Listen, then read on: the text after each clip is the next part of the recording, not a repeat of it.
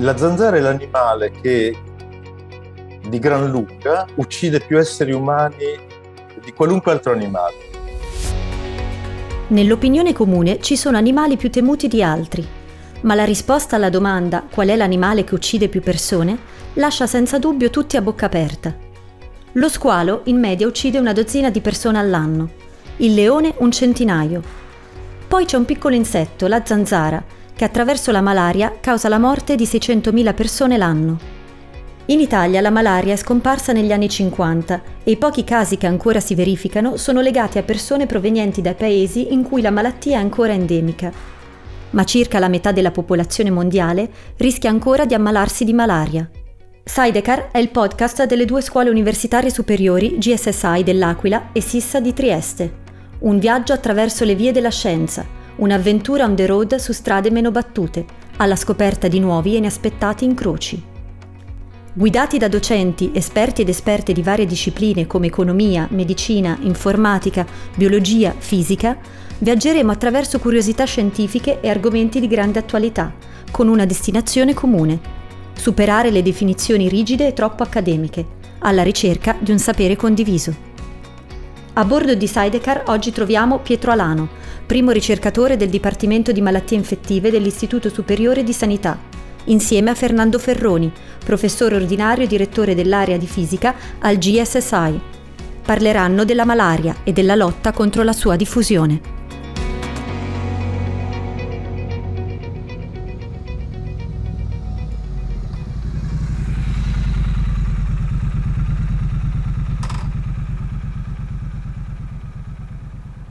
Caro Pietro, grazie di essere qui per, per questa intervista e per soddisfare, e spero che sia di interesse generale, le mie curiosità su una malattia che forse in Italia non c'è più, ma che è la malaria e che però è una malattia molto seria per alcuni paesi del mondo.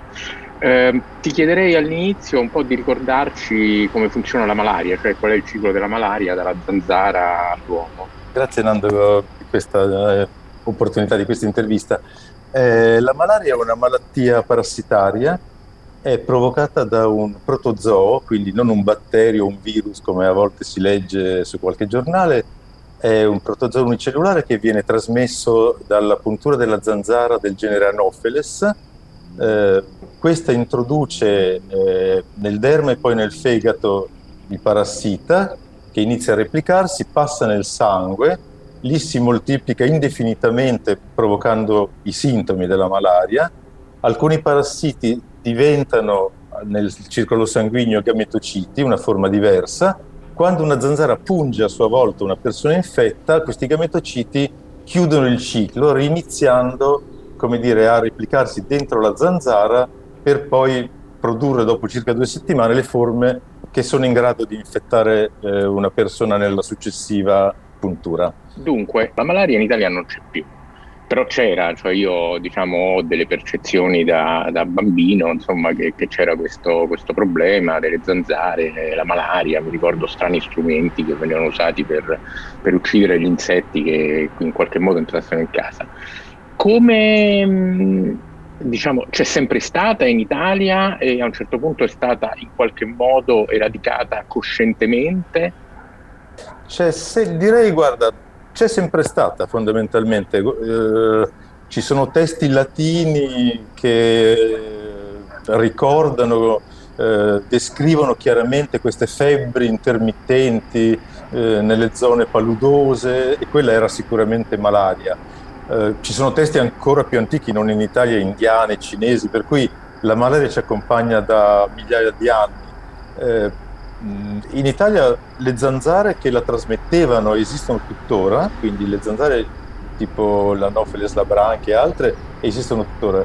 Eh, è stata eliminata fondamentalmente con una importantissima campagna ai primi del Novecento, molto avanzata, anche un connubio di scienza e politica molto avanzato, e la botta finale è arrivata diciamo, nel secondo dopoguerra con il DDT, una cosa che, mi, eh, che, che, avevo guardato un po' leggendo è che in fondo cioè, la malaria ha una letalità importante, cioè non è una cosa che uno si prende la febbre, poi, diciamo, poi gli passa, eh. a parte che credo si possa anche riprendere la malaria. Ma... Assolutamente, guarda, il, la letalità importante è soprattutto il Plasmodium falciparum, perché diciamo, di malaria eh, che diciamo, è provocata da eh, almeno 5 specie diverse di Plasmodium. Il Plasmodium falciparum è quello che, se non è trattato, è molto probabilmente letale, eh, alta, diciamo, con, alta, con alta frequenza. Un altro Plasmodium, il Plasmodium vivax, eh, è un più subdolo, è, è forse meno grave, però è quello che può nascondersi nel fegato anche per anni e poi salta fuori anche dopo mesi e anni, un po' come quando ci viene l'herpes sul labbro, per intenderci, e quindi è anche più difficile da, da, debellare da questo punto di vista. I numeri sono impressionanti, cioè comunque la malattia parassitaria più grave al mondo. Eh, sono morte l'anno scorso 650.000 persone di malaria. 650.000, un numero molto importante. Quasi tutte in Africa, suppongo?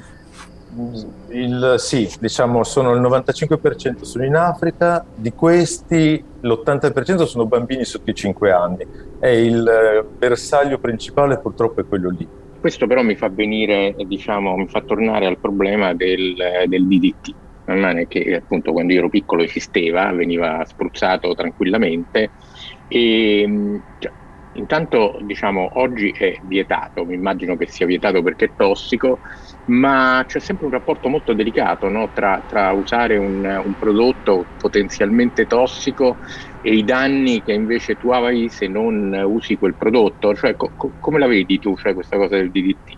Eh, guarda, esattamente come dici tu, ci sono paesi africani che dopo che il DDT è stato vietato a livello globale hanno proprio chiesto all'OMS all'Organizzazione Mondiale della Sanità di poter tornare ad usarlo perché avevano visto che nonostante i danni ambientali eh, proteggeva, diciamo, la mortalità era, era, aumentata in quegli anni e quindi come dire, ver- qualunque cosa, qualunque insetticida ha degli effetti come qualunque farmaco peraltro ha effetti diciamo collaterali di qualche tipo.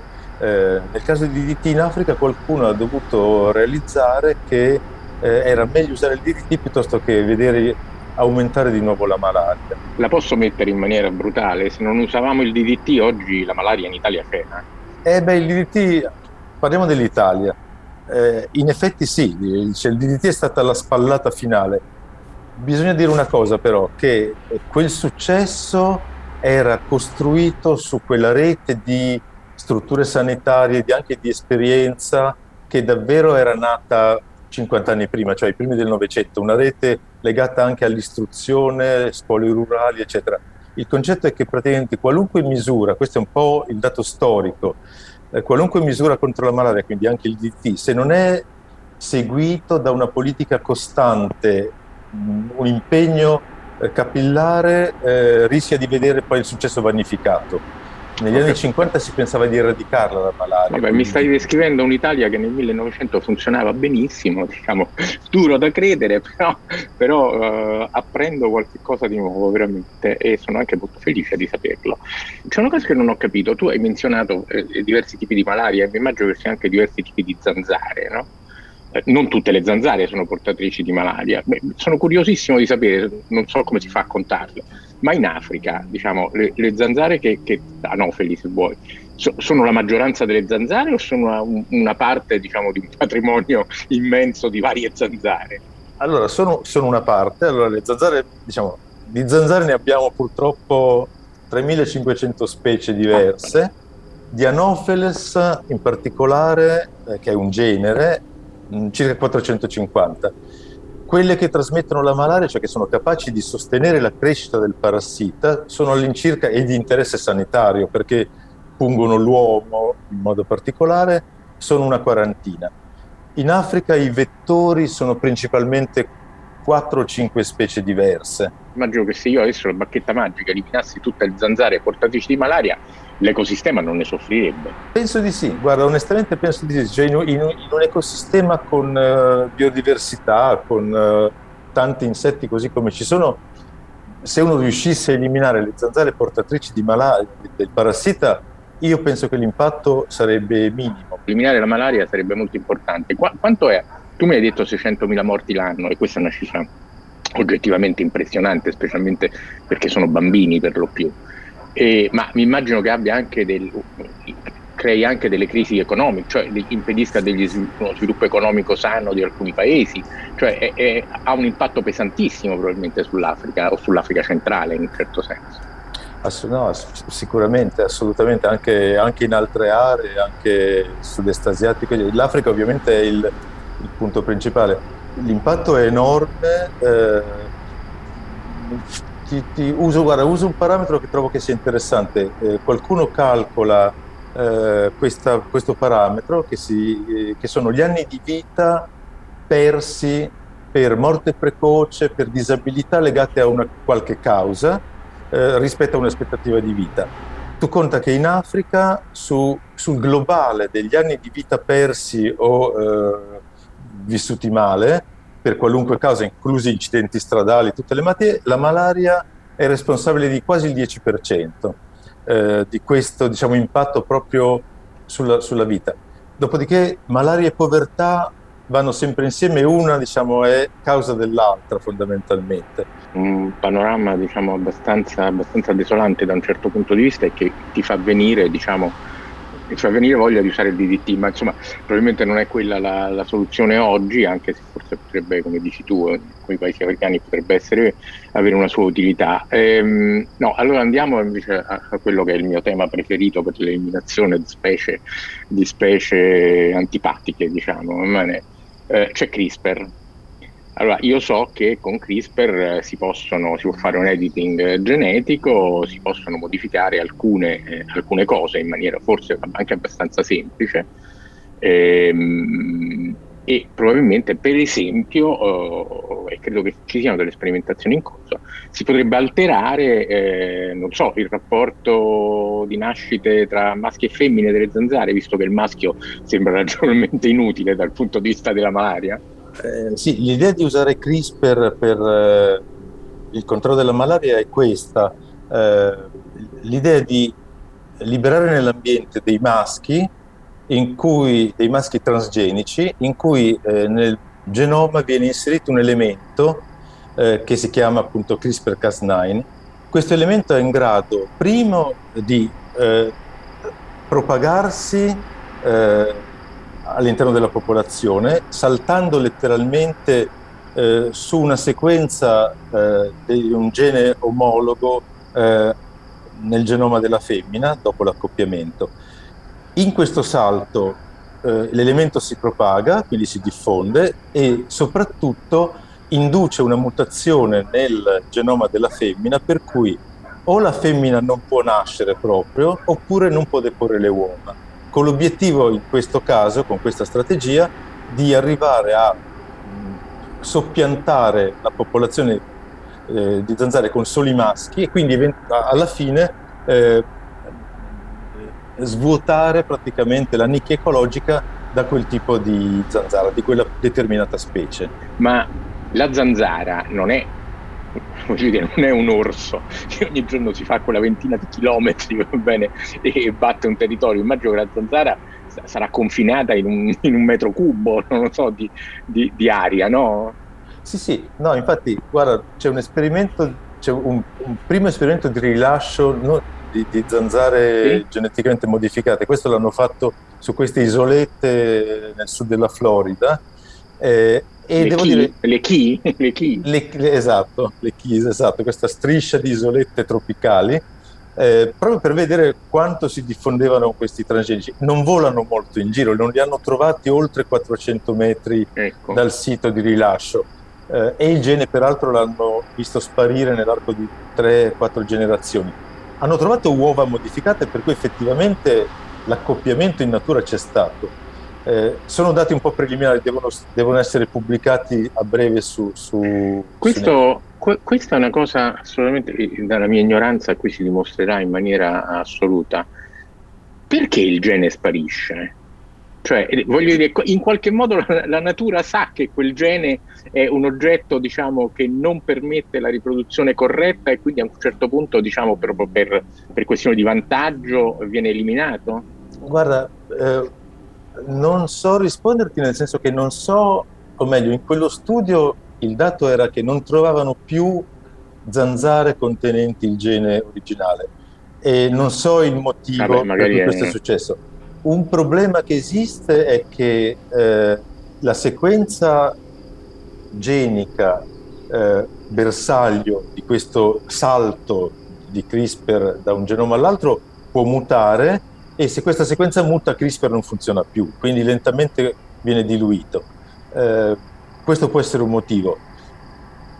Ovviamente l'assunto di quando uno usa CRISPR è che queste zanzare abbiano una eh, salute assolutamente comparabile a quelle naturali. Certo. Se, se, questo non è anche percentualmente eh, così, queste zanzare possono avere dei problemi proprio di vitalità, quindi fecondano di meno. Nel caso di Anopheles ci sono studi che hanno dimostrato che in realtà questo non sembra essere il caso.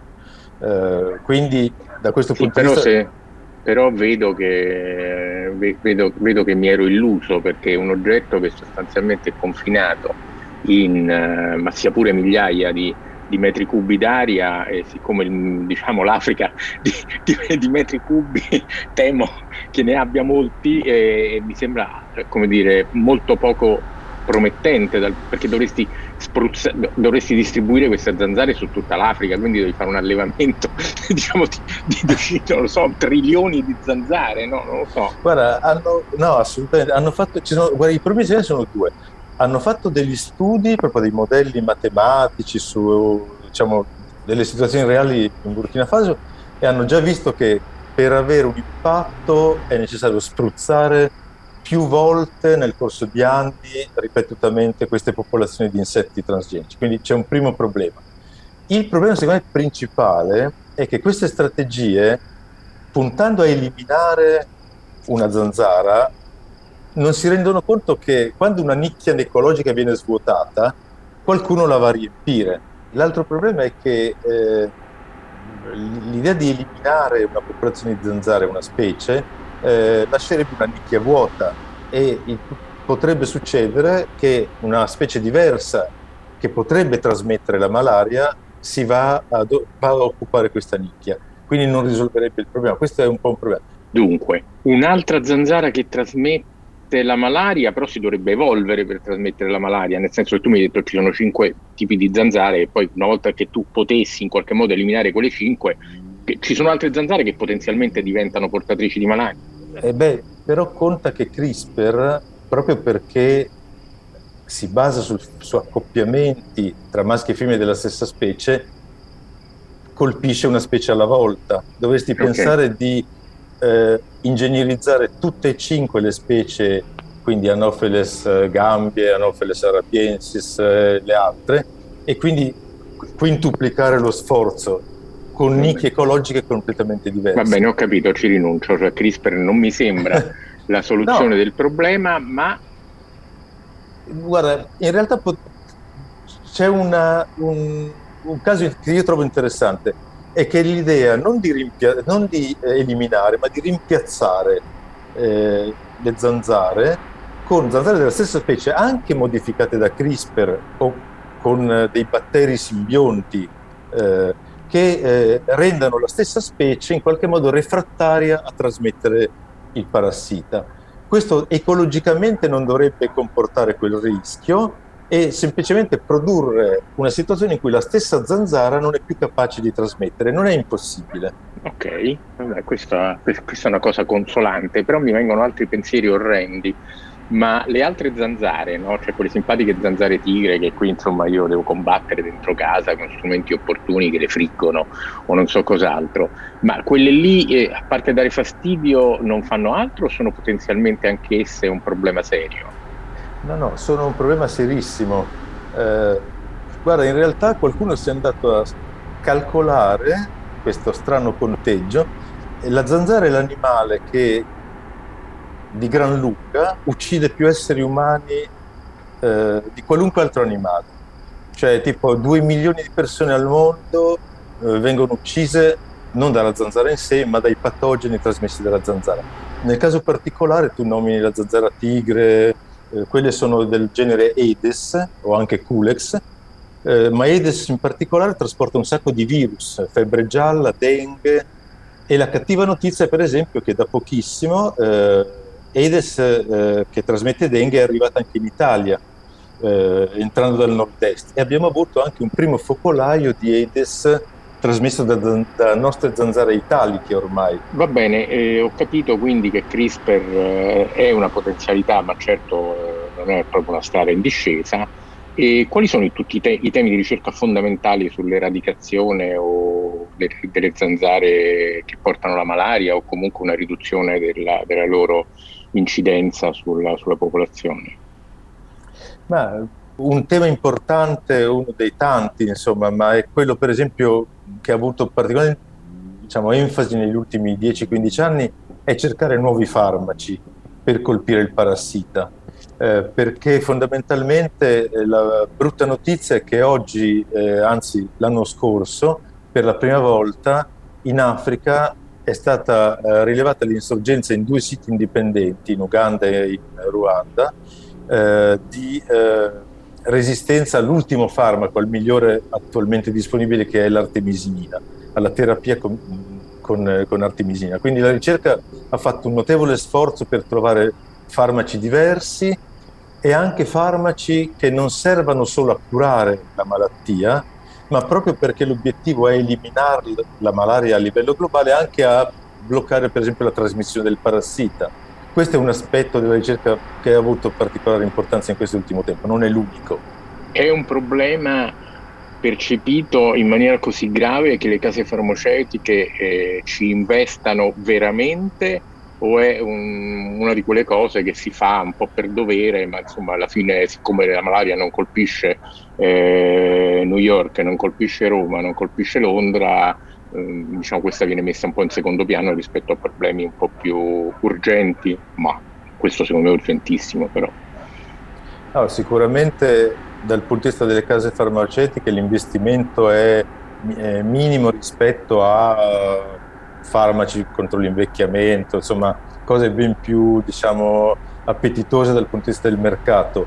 Eh, il grosso di questo sforzo in realtà al momento è tutto sommato eh, nasce da eh, diciamo, da, da, fondi pubblici fondamentalmente. Il eh, Global Fund che è stato creato una ventina d'anni fa, eh, appunto contro malaria, tubercolosi HIV, importanti iniziative eh, come la US President Malaria Initiative, eh, quindi il governo americano, il governo tedesco, il governo del, della Gran Bretagna, eh, alcune fondazioni in modo più limitato e questo in qualche modo ha coinvolto anche alcune grandi aziende farmaceutiche in, in una specie di partnership pubblico-privato che è anche abbastanza interessante e comunque ancora ovviamente limitata. Dal 2000 al 2015 c'è stato un, un notevole aumento delle risorse e anche dell'impegno nella lotta alla malaria e si stima che questo abbia salvato quasi 10 milioni di persone dalla morte. Quindi c'è stato un netto miglioramento rispetto al quadro della fine eh, del secolo scorso. Purtroppo allo stesso tempo dal 2015 al 2020 invece oggi si nota che c'è uno stallo, uno stallo importante in 24 paesi, la mortalità per malaria è anzi aumentata. Quindi eh, siamo di nuovo in un momento di, eh, di allarme. Io avevo sempre avuto la percezione, forse l'ho letto, cioè che, che, Bill Gates avesse un ruolo importante in, come fondazione nelle ricerche sulla eradicazione della, della, e cura della malaria, è vero? Eh, sì, la, la fondazione Bill e Melinda Gates è, è la fondazione che al, è al primo posto come investimenti su, sulla lotta alla malaria. Oltre proprio all'impatto economico fortissimo, ha avuto me il pregio nel 2008, se ricordo, eh, di eh, pronunciare come dire, questo fulmine a ciel sereno che è stato eradichiamola, non solo in qualche modo curiamo i malati, controlliamola, ma eradichiamola. Una parola che non si sentiva più dagli anni 50. È stato uno shock perché è un tema complicatissimo ed è iperambizioso, però ha un po' rimesso un po' in carreggiata una serie di sforzi comuni, quantomeno con l'obiettivo di lungo termine di eliminare questa, di questa malattia. Siccome ho letto molto che diciamo, alla fine una delle protezioni verso la malaria sono le reti spruzzate di qualche prodotto che non so cosa sia, magari me lo dici tu, questo mi fa pensare che le zanzare che trasmettono la malaria sono principalmente notturne, serali, notturne, perché uno non sta sotto la rete di giorno tipicamente, i bambini in particolare. Sì, no, assolutamente. Eh, effettivamente Anopheles in mo- mo- molti casi, in molte nicchie, punge prevalentemente eh, al tramonto, la sera, in quelle ore. In quelle ore. Eh, ed effettivamente le zanzarine impregnate, adesso si usa molto eh, come insetticidi i, piretroidi, una classe di insetticidi, eh, ne hanno distribuito miliardi eh, nell'arco degli ultimi, credo 2 miliardi in Africa nell'ultimo decennio, quindi una cosa effettivamente... Di reti? Di reti, sì. Eh, quindi diciamo, ovviamente, eh, come dire, questo è stato anzi il principale investimento del Global Fund, eh, è stato fondamentalmente di dotare, di distribuire zanzariere. Molti non le usano in realtà ancora, quindi c'è proprio un discorso di coinvolgere la popolazione, spiegare l'importanza di usarle, di usarle in modo appropriato, nelle ore giuste.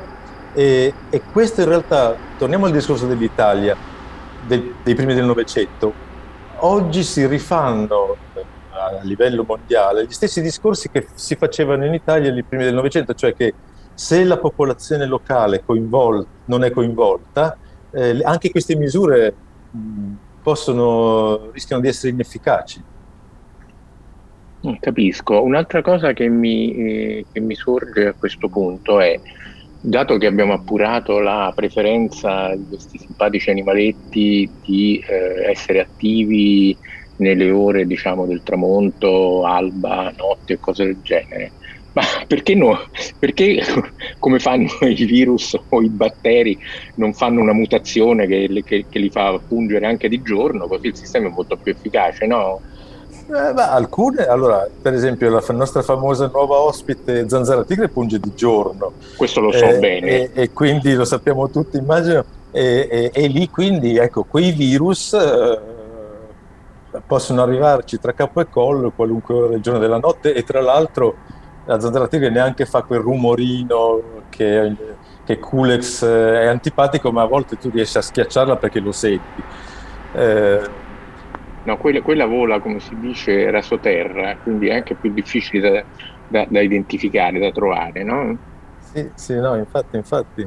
No, ci sono in realtà delle cose molto interessanti. Io devo dire, è una letteratura scientifica un po' particolare, ma in realtà ci sono dei dati per cui sembrerebbe che la zanzara, qui parlo invece di Anopheles, eh, vada con qualche preferenza, riconosce fondamentalmente una persona infetta da una non infetta e quindi in qualche modo forse lì davvero c'è un meccanismo evolutivo che, che in qualche modo permette al parassita di essere trasmesso più efficientemente.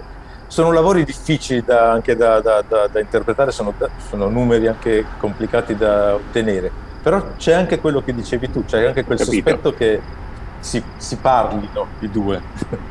La tua visione del futuro, cioè eh, ce ne liberiamo? Allora, il Global Malaria Program stima che per arrivare agli obiettivi che si è posto, obiettivi molto ambiziosi, servano circa 8 miliardi di dollari all'anno per 10 anni e al momento siamo sotto la metà di questa come cifra globale.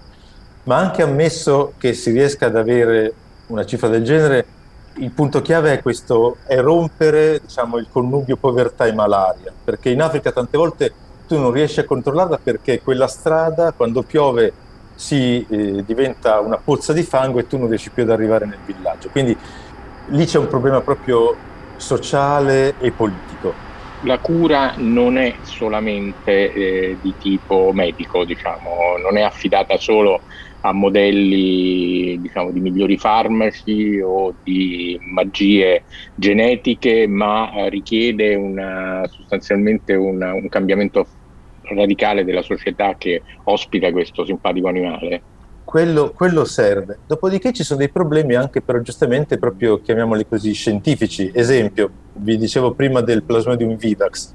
Questo sarà, eh, nel classico ultimo miglio, sarà veramente l'ostacolo complicato da eliminare perché, come ti dicevo, questo parassita può nascondersi nel fegato anche per mesi, per anni, per cui tu hai una situazione in cui questo ti riapparirà eh, quando meno te lo aspetti e se le zanzare saranno ancora in giro potrebbero ripartire delle infezioni. È successo in Grecia pochi anni fa, tra l'altro, esattamente questa cosa, che era libera da malaria, ha avuto delle epidemie. E poi c'è un ultimo punto che mh, per fortuna non sembra essere importante in malaria, ma può potenzialmente esserlo. Eh, una delle specie di, mal- di plasmodio che per l'uomo è, è, porta una malattia anche grave, è in realtà una così chiamata zoonosi, cioè ha un serbatoio anche nelle scimmie. Tutto questo è limitato, eh, lo so, però diciamo, adesso non voglio drammatizzare, tutto questo è limitato a una zona molto specifica dell'Indocina, quindi forse ce la si fa, però eh, hanno recentemente trovato parecchie specie di plasmodi molto molto simili a quelle che infettano eh, l'uomo nei gorilli e negli scimpanzé in Africa. Allora, eh, trasmesse da zanzare che pungono anche noi, pungono il gorilla e pungono anche noi. Quindi, in altre parole, anche Insomma, per malaria... Il gorilla è pelosissimo, ha la coccia dura, come fa una zanzara a pungere il gorilla? Ci sono zanzare che pungono i serpenti, pungono le lucertole, ci sono le zanzare che pungono i pesci, ci sono dei pesci che come escono dall'acqua la zanzara li punge e fa il pasto di sangue su dei pesci. Quindi... Io pensavo che i pesci mangiassero le zanzare, non che anche. le zanzare pungessero i pesci, però vabbè. Anche, anche. Scusa se a questo punto dobbiamo andare verso una conclusione, certo, sono certo. abbastanza ormai sconsolato, devo dire, riconosco i grandi progressi e, e, tutto sommato 4 miliardi l'anno di investimento nella lotta per la malaria non è zero, cioè come mi sarei forse aspettato. Quindi l'ultima cosa è, ma torna anche qui. Le zanzare ci sono ancora. Eh, e le vedo tutti i giorni, sì. Esatto, anche quelle che potrebbero tras- trasmettere il plasmodio. Ci sono pochi e vecchi studi che sembrano dire, e questo è confortante, che le nostre zanzare trasmettono male i plasmodi africani, che sarebbero verosimilmente quelli che più verosimilmente arriverebbero da questi portatori, da viaggiatori, casi eh, di malaria da viaggiatori. Quindi in qualche modo così. Però, ripeto, la Grecia ha avuto delle epidemie di malaria limitate pochi anni fa ed è stata dichiarata libera da malaria esattamente quando lo è stata l'Italia. Quindi, secondo me, la guardia deve essere sempre tenuta alta, anche per malaria. Va bene, guarda, io ti ringrazio, ho imparato moltissimo, spero che i nostri ascoltatori facciano tesoro di queste informazioni anche eh, riflettendo sul fatto che eh, malattie che sono lontane, malattie che da cui sono scomparse, devono essere comunque sempre tenute sotto controllo e se vuoi lezione che è stata anche diciamo, poi a suo tempo appresa dal, dalla pandemia che, che, che, c'è stata, forse c'è ancora, e che una, i, problemi si risolvono a livello globale, che risolvere i problemi in, nella tua regione non ti mette a riparo diciamo, da, da, da, dal fatto che il resto del mondo o una parte del mondo non, ha, eh, non è stata in grado di, eh, di risolvere il, il, problema. Quindi niente, ti ringrazio ancora e speriamo che il pubblico gradisca questa, questa chiacchierata. Grazie a te tantissimo, grazie. Negli ultimi decenni sono stati fatti dunque grandi progressi nella lotta alla malaria, grazie a farmaci più efficaci, alla sperimentazione di tecniche di modificazione genetica e all'impegno di fondazioni private. Ma si è anche giunti alla consapevolezza che per spezzare il connubio povertà-malaria sia necessario affiancare alla scienza e alla medicina un impegno politico e sociale a livello globale. Vi aspettiamo al prossimo viaggio su Sidecar. Sidecar è un podcast del GSSI, Gran Sasso Science Institute dell'Aquila, e della SISSA, Scuola Internazionale Superiore di Studi Avanzati di Trieste. Ideazione e realizzazione a cura di Chiara Badia, Carmelo Evoli, Fernando Ferroni, Domenica Bueti, Giuseppe Mussardo, Donato Ramani. Coordinamento di Chiara Badia e Donato Ramani. Sound design e post produzione Simone Negri. Una produzione Dobcast.